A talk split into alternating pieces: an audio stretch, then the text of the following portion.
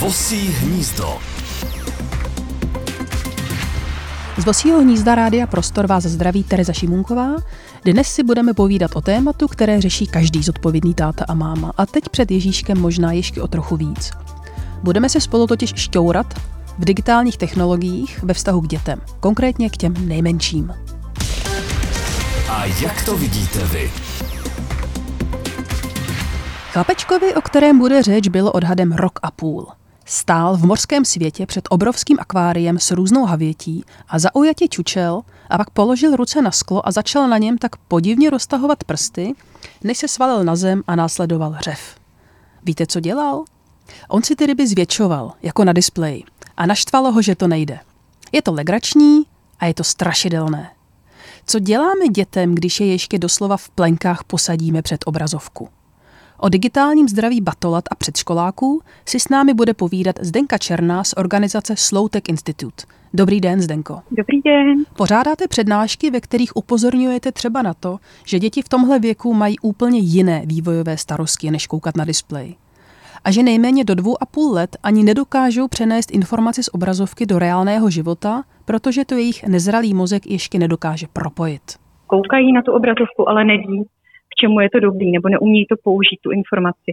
A dělala se ten výzkum vlastně profesorka Rachel Barr v Americe, rozdělila děti do 2 skupin a jedna skupinka koukala přes okno, jak někdo schovává plyšáka za lavičku, a druhá skupinka se na to dívala v počítači, a pak vlastně děti obě 2 ty skupiny měly toho plyšáka na zahradě najít, a ta skupina, která se dívala vlastně v té obrazovce, tak potom nebyla schopná té zahradě toho plyšáka najít. Když to ta skupinka, která se dívala přes okno, tak normálně šla a poměrně úspěšně toho plyšáčka našla.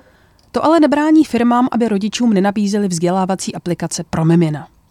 Ty, co jsem našla já, začínají na 6 měsících věku, ale věřím, že nějaké existují i pro děti ještě mokré od plodové vody. Co kdyby jim ujel vlak, teda mašinka? Rodiče lákají na rozvoj kognitivních dovedností, jemné motoriky nebo na rozvoj logiky. Jenže na vhodnost bonbonů pro dětský chrup se taky nezeptáte výrobce cukrovinek. Přísně to napsal prvoligový německý neurovědec a psychiatr Manfred Spitzer ve své knize Digitální demence, která vyšla i česky. Audiovizuální média v raném věku poškozují vývoj mozku.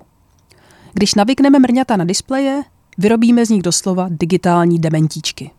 Co říkáte na rodiče, kteří dávají batolatům v kočárku mobil do ruky? V Americe se o tom mluví jako o shut-up device. Když potřebujete klid, tak je posadíte před tu obrazovku. A samozřejmě mě to mrzí, protože prostě já, když jsem vozila svoje děti, tak jsem si s nima hrála, měla jsem s sebou knížku, čítali jsme si říkanky a vlastně jsme interagovali spolu.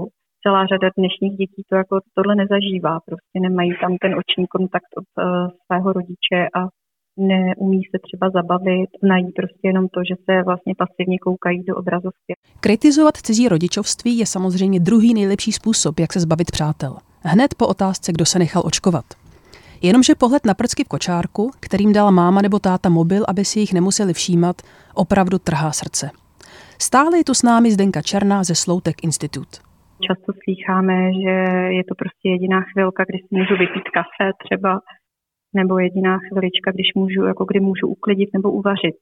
Ale mně přijde, že to vůbec jako není nic proti ničemu ty děti přizvávat k těm svým aktivitám. Když bude někde vedle v místnosti koukat do obrazovky, tak to úplně ničemu nepřidá nebo nepovede k ničemu dobrému nebo k vašemu lepšímu vztahu. Záleží samozřejmě na míře. Kdo nikdy nepustil děcku aspoň jednoho krtka, ať hodí mobilem.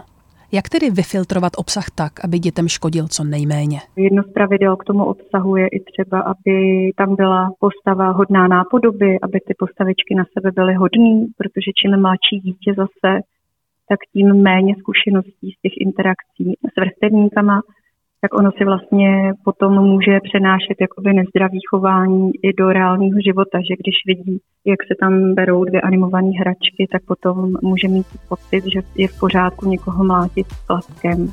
A co námitky, že některé děti se právě díky ranému přístupu k počítači naučily v 8 letech programovat? V Brazílii žil ještě donedávna pán, kterému bylo 129 let. Denně vykouřil krabičku cigaret. Budeme to brát jako důkaz, že kouření prodlužuje zdraví? A co si o vhodnosti digitálních technologií pro předškoláky myslíte vy? Diskutujte s námi na Facebooku Rádia Prostor a na Instagramu, ať už je váš názor jakýkoliv. Z Vosího hnízda se s vámi loučí Tereza Šimůnková.